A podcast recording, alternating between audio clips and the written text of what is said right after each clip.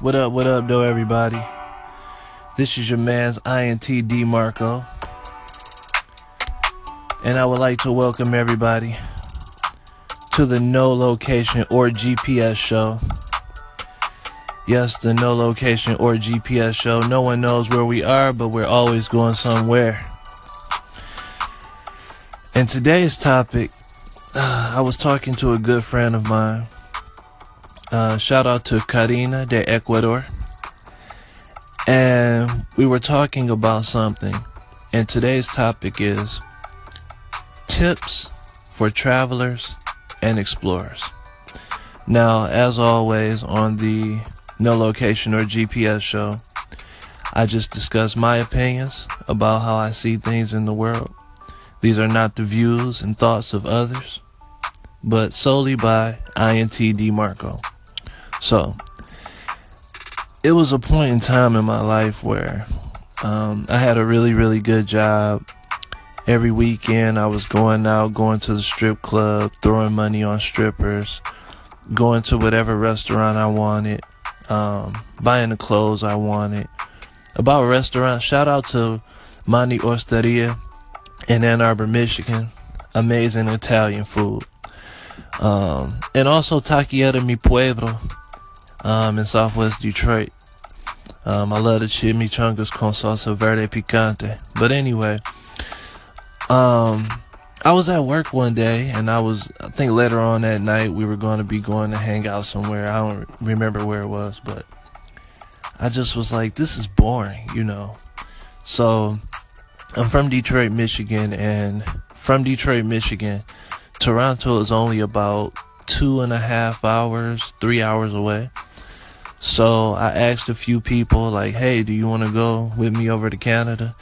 And we take it for granted where I'm from. No one ever wants to really go to Canada. So I went by myself. So I went over there and I hung out with this girl named Shelly. Shout out to Shelly. Um, she is of Jamaican descent, lives in Toronto, Canada, and it was the, one of the best times ever in my life. She showed me all around the city. Shout out to Smokey's Poutine, man. Poutine. It's an amazing dish. Google it if you don't know what it is. Anyway, um, so I'm walking around and it just seems like a city made of glass and I'm just like, man, I haven't I have never seen this before and she's taking me to different neighborhoods and I'm just getting a rush. You know, it was better than, you know, any drug I've taken before. So that feeling that you can't describe is the same way Michael Jordan hits a jump shot, LeBron James dunks on somebody, Cristiano Ronaldo makes a goal. Um, it's just, you know, Carlos Beltran hits a home run. You just can't explain that feeling.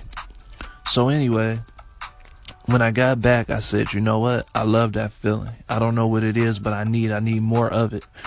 So I made a decision that I wanted to go to California. So growing up, watching movies like Boys in the Hood, Menace to Society, listening to rappers like Kendrick Lamar, Snoop Dogg, you know, I just had an infatuation with California.